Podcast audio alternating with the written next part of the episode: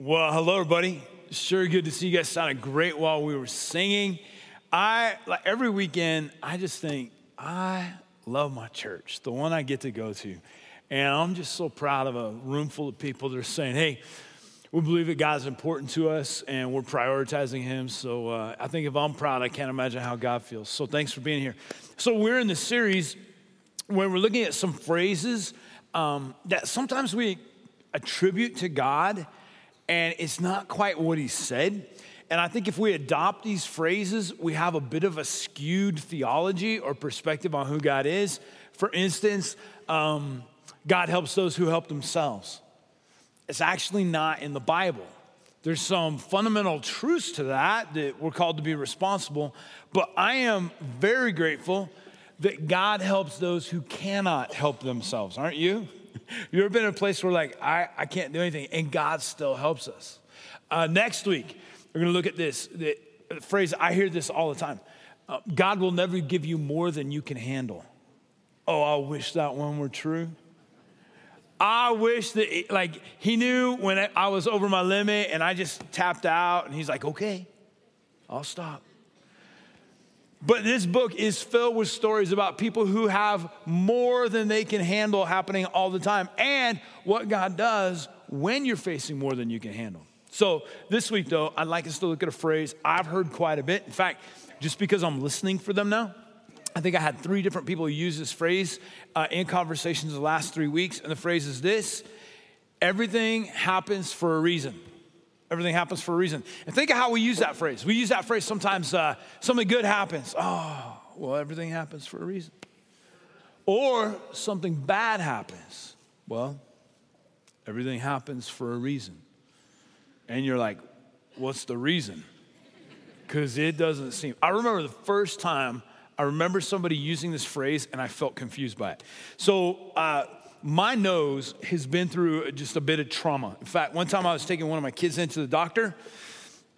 They uh, had a checkup, and I walk in with my son, and the doctor looks at me and goes, Ooh, that nose has seen some trauma. I'm like, Seriously, I've never met you before. That's the first thing you notice when I walk in with my sick kid. So it all started in fifth grade when I got punched by a girl named Holly Kotke.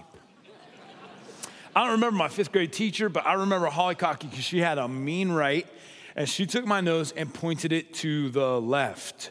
Um, and I mean, guys, you know, it's not good for your psyche um, or your place in the school hierarchy of toughness when on the playground you have your nose busted by a girl.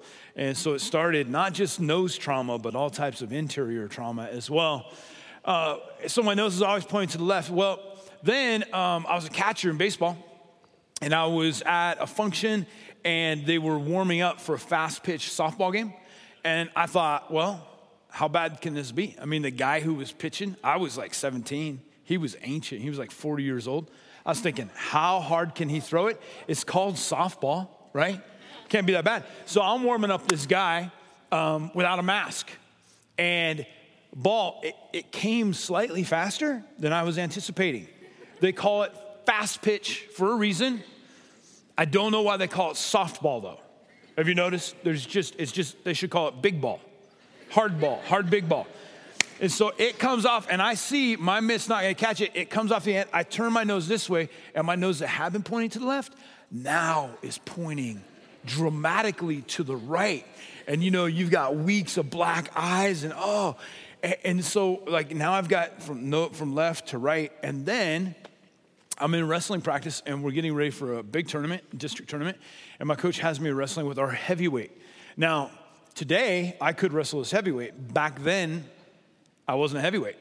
And so I've got this guy on my shoulder, I'm doing a move, and I just slip, my body fails. I come down, and with him on top of me, I smash my nose directly into my knee, and it's a mess, and I'm just, oh. And the minute I take my hands away from my face, my coach goes, it straightened out your nose. and he says, everything happens for a reason.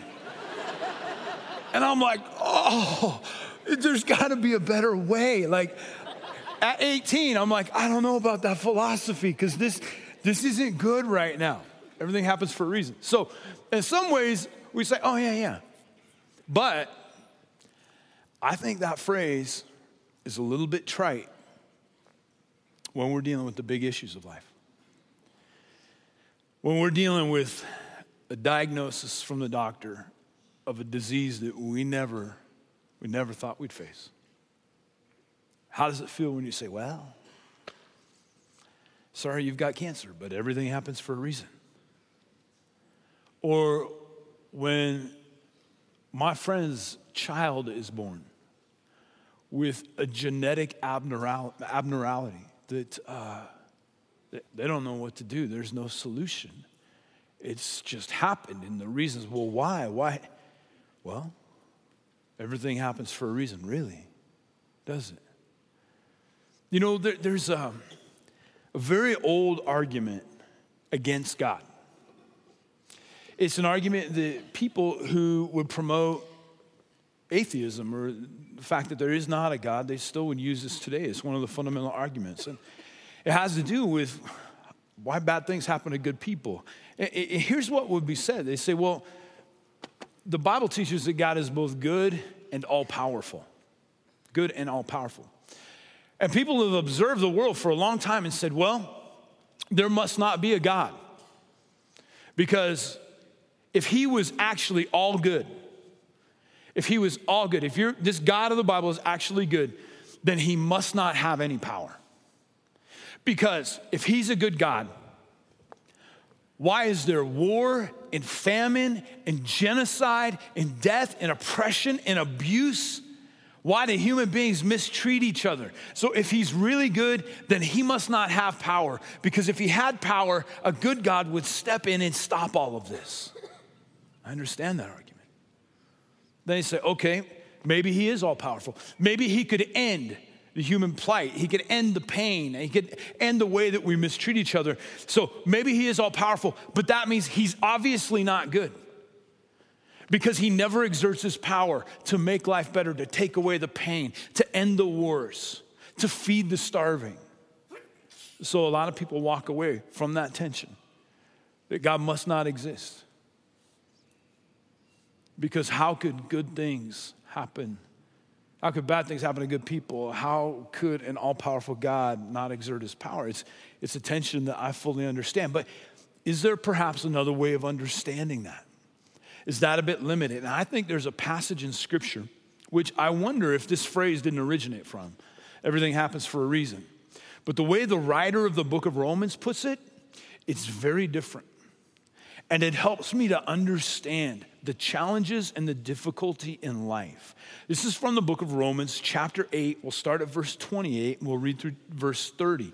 This is written to people, it's the early church. They live in Rome, the seat of the Roman Empire, and they are a little bit confused by what's happening because they're trying to live their lives right. They're trying to serve God, and bad things are happening all around them. And there's evil in the world, and, and lives are lost, and people are persecuted, and, and their families sometimes contract sicknesses and diseases, and they're confused. And this is, this is what the writer of Romans says. It's just, it's just absolutely beautiful. Let's read together Romans chapter 8, see if we can't find a bit of what God's perspective on all this actually is.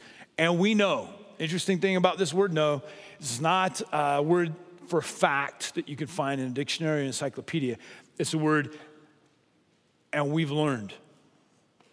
It's knowledge from experience. So, and we know that for those who love God, all things, notice this, not some things, not most things, but when you love God, all things work together for good for those who are called according to his purpose. Notice it does not say that all things that happen are God's design. It does not say that everything that happens in your life is good. It says, no, no, for we know that all things work together towards the good for those who love God and are called according to his purpose. For those whom God foreknew, meaning he saw this. For those he foreknew, he also predestined. They have a destiny. The destiny is not random, it didn't surprise God. God sees where life is going, where your life is going, where my life is going, where human history is going. He also predestined for what? To be conformed to the image of his son, Jesus. in order that he might be the firstborn among many brothers. And those whom he predestined, he also called. And those whom he called, he also justified. And those whom he justified, he also glorified. Romans 8, 28 through 30. So, does everything happen for a reason, or is there a bigger picture than that? We're going to use an illustration. And uh, my hope is that this is helpful to you. On the far left here, you got to put yourself, okay? This is you. This is me. This is our life. And then we'll put in this triangle, we'll call this kind of the accumulation, the timeline of our lives. Now, in the midst of your life, there are some positive things that happen. We'll, we'll, show everything positive with a circle, okay? And there are some negative things that happen. Those would be a square. So we've got a lot of stories in this room. I mean, we just listened to Ingrid. What beautiful story. Ingrid say, well, you know, from my earliest childhood, it was almost as if one negative thing was stacked upon another time after time, from home to home, death, loss, pain, instability, abuse, neglect. It's all there. This would look like some of our lives.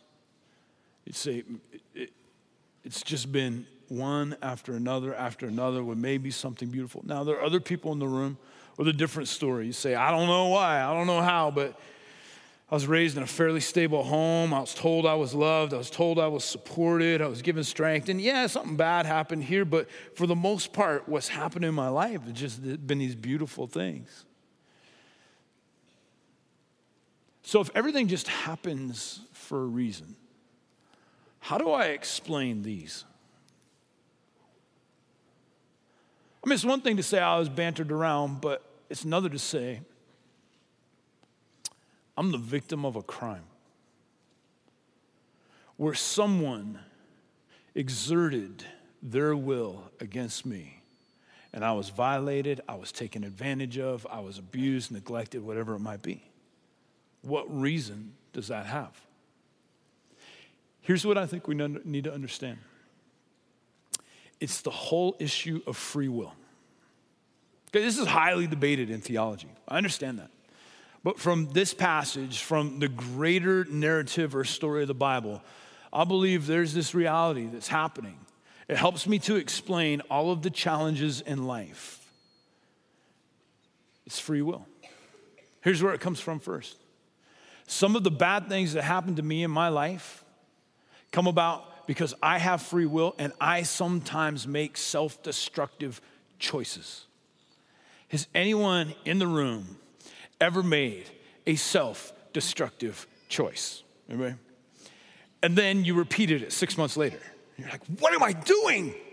This, this is addictive behavior. This is, this is what tears people apart, families apart, right? We don't know why. We pursuing hope, pursuing beauty, pursuing a feeling we make a decision that's self destructive. So, some of the bad things in life that happen to me are because God gave me free will. And that is frustrating. But here's the, here's the story the first three chapters of Genesis, God creates a harmonious world. The harmony extends in these directions. There is harmony between human beings. Adam and Eve are not fighting, are not bickering, are not hurting each other. They are living in harmony. There's harmony between human beings and God. That's how He designed it. He designed for there to be relationship and peace and communication between us and God. And then there's harmony with the created world. The original creation was absent of viruses and bacteria and genetic malfunctions. It was a harmonious world. But it all changed. And so now, when bad things happen, sometimes it's because of my own self destruction. We had free will. Adam and Eve, God created because He really wanted people to have a relationship with Him, not automatons. The only way that love can exist is when there's free will. It's the only way. So God said to Adam and Eve, I want you to love me, but you're free not to. That's the only way there can be true relationship. And Adam and Eve chose another way. They chose to not love God. They chose to be their own gods. And so, because of that free will, we continue to make the same self destructive choices that Adam and Eve made, and it leads to challenges in our life. So, first of all, it's my own self destructive tendencies. Secondly, it's because other people have free will, and sometimes they do things that violate me. People can exert their will against us. People can hurt us. People can neglect us, can mistreat us. You can do that to other people. Part of what's wrong in this world, part of why we have pain, is because somebody decided that they were more important than you. And they made a choice, they exerted their will, and it led to pain and injury in your life. We know what that's like. We've done that. We've been the recipient of it. And the third issue with free will is this is that not only did we lose this harmony with God and with human beings, but we lost harmony with creation. It's gone. From mosquitoes to cancer. Uh, none of these things were a part of God's original creation. And and now, because creation is lacking harmony, the world is broken. We have diseases and we have genetic disorders that were never a part of God's original intention, but they happen. And so, when the bad things happen in life, here's typically why I see the Bible says, we all ask why. Why is this happening? It's because of my own choices, it's because of the free will of others, it's because I live in a broken world. Now, here's the great news God's destiny is to heal this broken world. If you turn to the very end of the Bible, he promises to restore harm, harmony between us and God, between human beings, and between human beings and the creation. We're told that he will one day wipe away every tear from everybody's eye. There will be no more crying. There will be no sickness. There will be no more pain. He actually uses this phrase Behold, I make all things new. So one day it will end. But until then, we are here. So, what do I do about the bad things? Is it appropriate for me to look at somebody who's going through a tragedy and go, Well, everything happens for a reason? What reason? What's the purpose? So, in order to understand this, this is the challenge of free will. Secondly, we need to look at two very, very important thoughts. I already wrote these up on the board. This is what the writer of Romans says. He says, The only way that you can understand this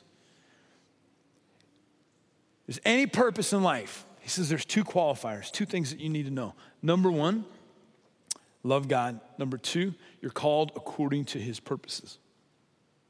What do those two things mean?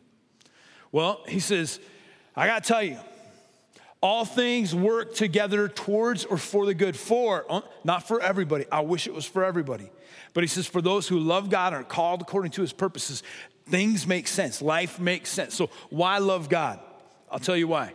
I'll tell you one of the hardest things to do when you have been through something deeply painful and traumatizing, whether it was your decision or somebody else's free will, or the fact that we live in this broken world, what's the first thing that I ask when something bad happens to me? God, do you really love me? Do you exist? Do you even care? Why is this happening to me? It is a natural human response. And if you feel that way, there's nothing wrong with expressing that. The book of Psalms, written by David. David's this warrior and this poet. He's a king, one of the most phenomenal leaders our planet has ever seen. But if you read the Psalms he writes, most of his Psalms are saying, Why, God? I've tried to serve you, and yet the wicked prosper. I've tried to serve you, and yet I live in a cave. I'm scared for my life. Why are these bad things happening? It's not bad to ask why, but here's what he does at the end of almost every psalm he'll have a phrase like this. He'll say, And yet I will praise you, and yet I will serve you, even though I'm confused, even though I'm perplexed, even though I wonder about your nature and I have questions for you. In the end, I choose to love you, to love a God I don't completely understand. in the end, I love you. So when difficult things happen, it will either push me away from God and I will become hardened and I will become bitter, or I say, in the midst of this, the things I don't understand, I still love you, God. I don't always understand you, but I love you. All things work together for the good for those who love God, and secondly, are called according to his purposes. Now, what does that mean? You could probably phrase that those who are submitted to his agenda. Submitted to his agenda. So, in order for all things to work together to the good, I got to love him. And then, secondly, I have to take my agenda for life, what I want, what I think my rights are. And I have to say, not only do I love you, God, it's not just believe in you, not just believe that you exist. I actually love you, and I submit my agenda. I will be called according to your purpose. You have a purpose in life that's bigger than me. I'll make up my own purpose in life, and I'll always be at the center of it, and I'll always be the recipient of everything good. But I take my agenda for life and I say, no, I will be called according to your purposes, not my purposes. I submit to your agenda. And this is what we read. We read for the people that can do this. And is this easy? No. Please shake your head, no. Does this happen naturally all the time?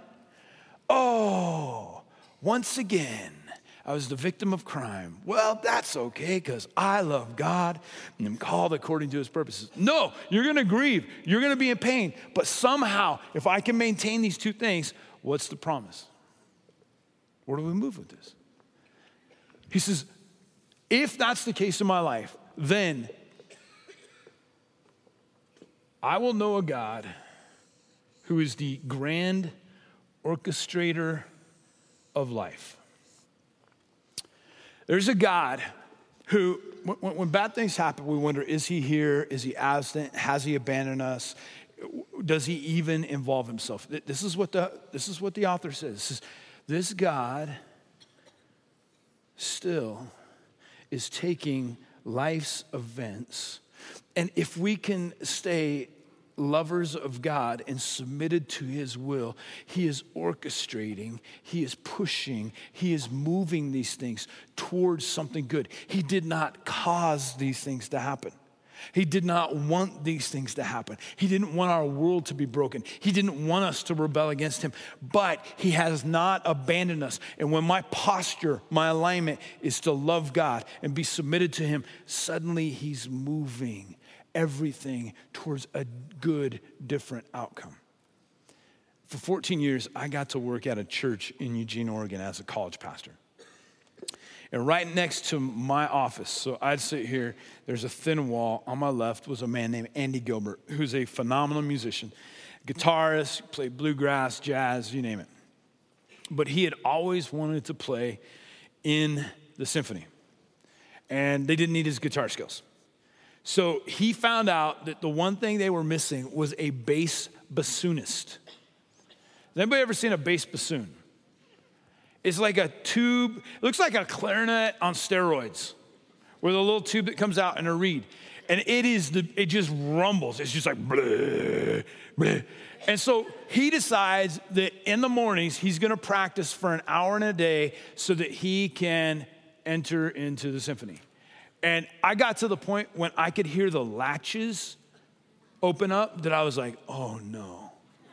It's time to take an hour long walk. I got to go outside. Because he'd get on that and it was squeaky, kind of like an oboe, but in this. And he would play and he would play. And I was convinced that is the dumbest, worst sounding instrument of all time. There's no way they're ever going to let you in. But because he's a great musician, he kept at it. So we go to his first performance. There's only one chair for the bass bassoonist. It's not first, second, and third. There's only one human being on the planet that plays this instrument, apparently. but in the middle of the concert, it all made sense. All those horrific sounds he had been making, rattling my walls. There was a purpose in the bigger picture as the conductor urged them on. I think it's the exact same thing. That some of these things that happen in my life, I don't understand why. But in the midst of God's hands, the orchestrator of life, he is moving them towards something good for those who love him and are called according to his purposes. So, here's a little bit about his purpose. What is it? So, his ultimate purpose for my life. What is it? The author gives us a few very clear things. He says, before the beginning of time, before you started your life, from the time that everything fell apart, God had a destiny and He's moving us towards this. He uses three phrases. One, He says, part of your destiny, what God's working towards the good, is for you to be destined to be conformed into His image.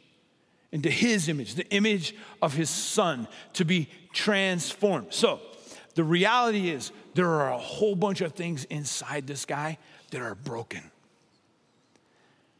Sometimes I run on instinct and selfishness. But what God is doing is He's taking these disparate, different experiences, the positive and negatives in my life, and when I can love Him, when I'm submitted to His purposes in life, He's moving me towards transformation. I'm not the same person. I had an experience yesterday uh, helping to coach uh, uh, my youngest son's football team, sixth, seventh, eighth graders. And there was a dad after the game who you could say was a bit angry. Okay? I mean, like really, really angry. We're on the field afterwards, and it's been a long time since this happened. But he is up and he starts doing this, thumping his, his finger into my chest. And, you know, maybe ladies, you'd say, well, you know, just tell him it's okay. I was there is something, any guy in the room, you know what happens. You're like, I'm walking towards him. He's thumping even harder. And I'm like, oh no, I have church tonight. right? I got to figure out, like, what are you doing? What are you doing? See, inside of me are still these things that want to react, want to defend, wants to be prideful. So I step back. I'm like, oh God, transform me. Like, I, I, I need you because this isn't going to help anything, but I know there's something fleshy in me. There's something selfish in me which wants to defend myself. Step back, realize, okay, okay, God's transformed me. I can, I can clear my throat and go, sir, instead of breaking your finger right now, we're going to have a conversation. Right? I need that transformation. So, one of the things he's drawing me towards is renewal, transformation. I'll look more like Jesus year by year. The accumulation of all this with God orchestrating it is I am a changed human being. There's nobody in the room who's married who doesn't want their spouse to be changed. There's no teenager who doesn't want their parents to be changed. There's no parent who doesn't want their teenagers to be changed. That's what God promises. I'll work in you to change you. Here's, here's a second element of this destiny be justified. Was he called? He also justified. Justified means to be declared innocent. To be declared innocent.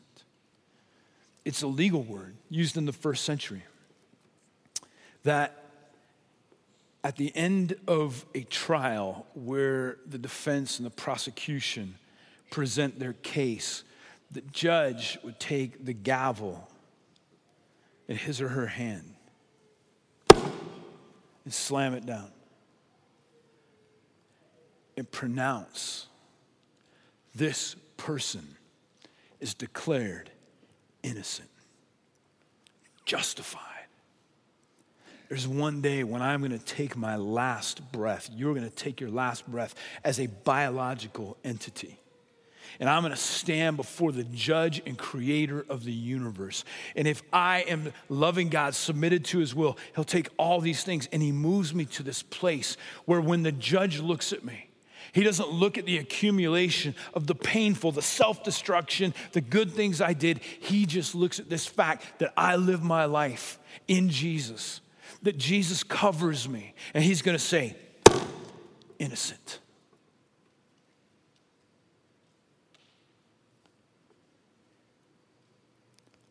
Heaven holds nothing against her, against him. The third element of our destiny is this. Writer Romans says, will also be glorified. To be glorified means to be lifted up. So I'm conformed, um, I'm glorified, I'm justified. To be lifted up. Some of us have had a little bit more of this than others pain, difficulty. Feel a little bit broken, don't we? And here's the bad news. Even for those of us who life has been fairly easy, you're more broken than you know. A part of this is God uses these things. He doesn't cause them, He doesn't want them, but He hasn't abandoned us and He's involved in it.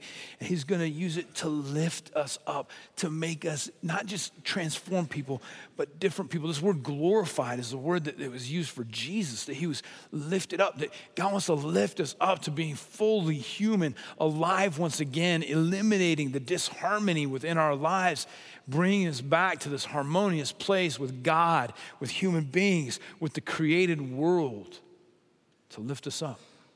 So, maybe I can give you just a couple of biblical illustrations. How, see how this works. Because I, I'd say every challenge in life, let's use this phrase, has redemptive value. Every big thing, every beautiful, every painful thing has redemptive value. Book of Genesis man named Joseph. Latter half of the book of Genesis contains the biography of his life. Joseph is born to one of the Hebrew patriarchs. So you think, well, that's a pretty good start. I mean, born to the people of God. He's talked to about God. He understands God. So it's a great start. However, there's more family dysfunction than you and I might realize as we read this story because we are told that his father favored him. Joseph was his favorite son. Now, that doesn't work very well, does it? Anybody who grew up in a home, maybe you were all biologically your parents, or it was a blended family. If there's a favorite, that's just not a good scenario, is it? Whatsoever. So we've got this family dysfunction. And then Joseph, he makes his own bad decisions. He has a dream, has to do with his destiny. Has to do that God says, one day, one day I'm gonna give you a place of influence. Hold on to that. But because he's prideful, he steps up and he goes to his 11 brothers and he goes, Hey guys, imagine this as a teenage boy. I had a dream, and in it, you all bowed down and worshiped me. You guys in? Sound good? His own dysfunction, his own pride. He has free will. He makes a bad declaration. That was for him and him alone. So what happens? Oh, it starts to compound. So guess what those brothers do? They decide, hey, say, hey, Joseph, we're going to go for a walk in the desert and we'd like you to come with us. Bring that fancy coat that dad gave you, would you? So Joseph is like, my brothers want to spend time with me for the first time ever. They beat him, physical abuse, crimes committed against him. They throw him into a well. And while they're contemplating whether or not to murder him, they see a slave trader coming by on their way to Egypt, and they sell their brother into a lifetime of slavery. Once he gets to Egypt, he becomes a slave in Potiphar's house for years. Because he's so able, because he's wise, he's given command of the home. He's still a slave or he can do whatever he wants until he's accused of a crime that he did not commit. He actually does what's right. He says no to a woman that approaches him. And because she's resentful and she feels rejected, she accuses him of attempted rape. Now he's going to go to prison. And it looks like for about 10 years, he's going to be in this prison. I mean, a dark prison. And in this prison, he's forgotten about.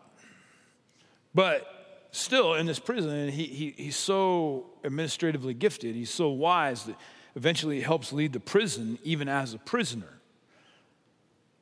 I, think of the dysfunction. Think, I mean, this is when he, he's about 38 years old. So it's been somewhere around 20 years now that he has either been a slave or a prisoner. How many nights did he lay awake and say, God, why me? How in the world is this happening to me? I've tried to do the right things. However, however, through it all, he loves God.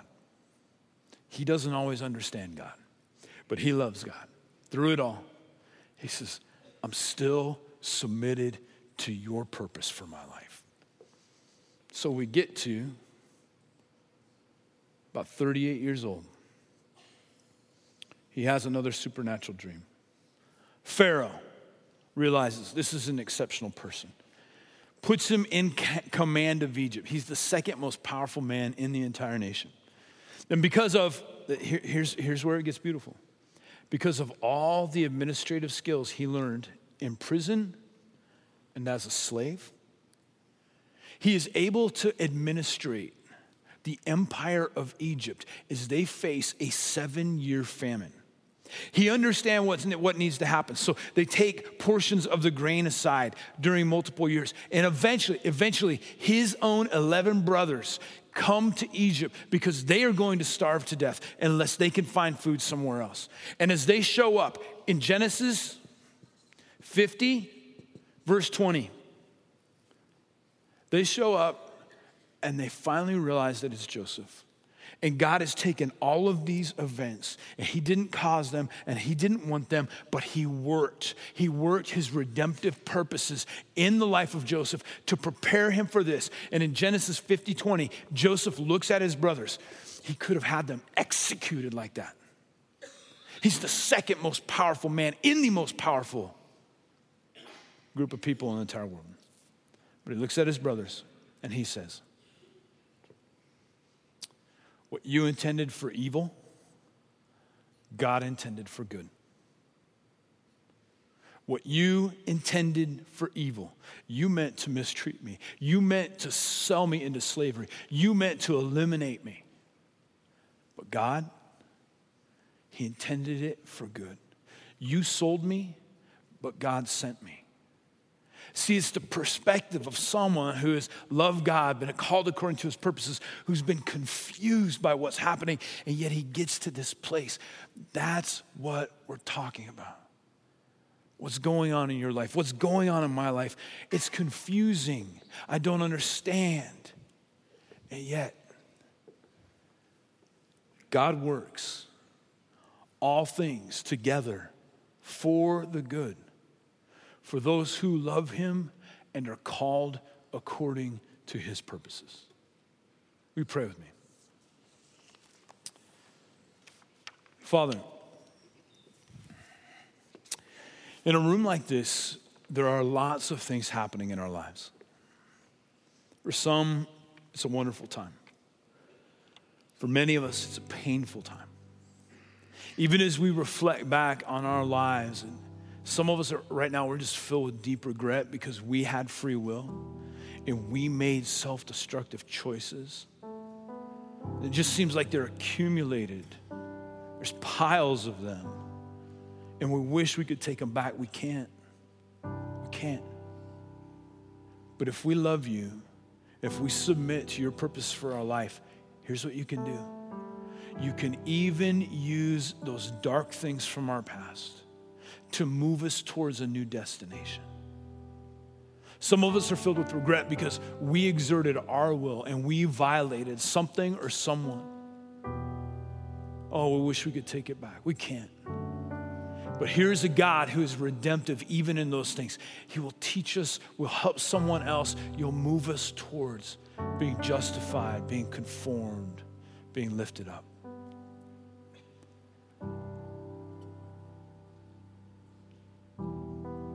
God, we don't know how to love you when times get hard.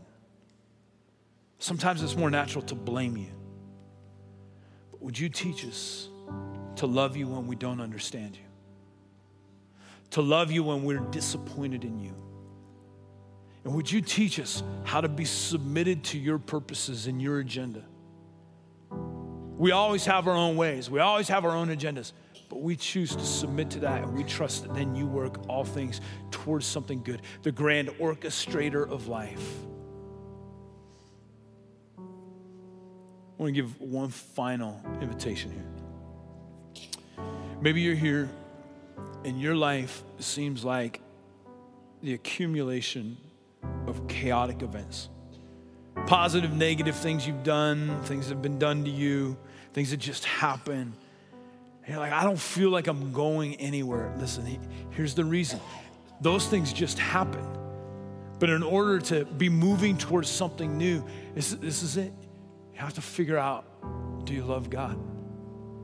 Not just do you believe God, not does He exist, but do you love Him? Meaning, He's your highest priority. And are you submitted to His agenda for your life? Because if you are, then God can work through everything that's happening, everything that will happen in the future, and move you towards something else. And if it's your decision, if today's the day where you get to exercise your free will and say, I choose to love God first, I choose to submit to Him, I need the grand orchestrator of life moving me in a new direction I surrender my life to Him. If that's you, you need to do that. I'm gonna ask you to do something very bold. I want you to raise your hand, wave at me, make eye contact with me and say, Today I need Jesus. Yes, ma'am. Yes, ma'am. You're brand new. Yes, right there. You're brand new. You're remade. Yes, sir. It's a brand new start for you. You're forgiven, made clean. Here. Yeah, I see your hand. It's a new start for you. Yes, right back there and right there as well. You're remade. Yes, sir. You're forgiven over here. Yeah, absolutely, sir. You're his, you're his son. Over here. Okay. Yeah, both of you right there. Brand new day for you. In the balcony, if that's you. Okay, right there. I see your hand. Over here as well. Yes. Over here. Okay, right there. Yeah, in the very back. Beautiful. Beautiful. Anybody else? That's you. Just wave at me. Okay, right back here. Yeah. Yeah. All right. For everybody who raised, okay, right there as well. Thanks for being persistent. Everybody raise their hand. I want you to know this. All the angels in heaven are celebrating right now because you have been remade. Now, spend a lifetime loving Him, surrendering to Him. Everybody, would you just applaud for those who raise their hands? It's a huge, courageous decision. Yeah. Beautiful. If you did raise your hand on your way out the door, I want you to go to the Welcome Center. I want you to do a couple things. One, get a Bible. We have them for free. Get in a rooted group. Find out about getting baptized. Everybody else, I hope that your week is filled with circles. But if it is not, it's going to be okay. Because you've got somebody who's working towards the good when you love him and are called according to his purposes. Have a great week. Be the hands and feet of Jesus. If you need prayer about anything, there's people up front that you can trust.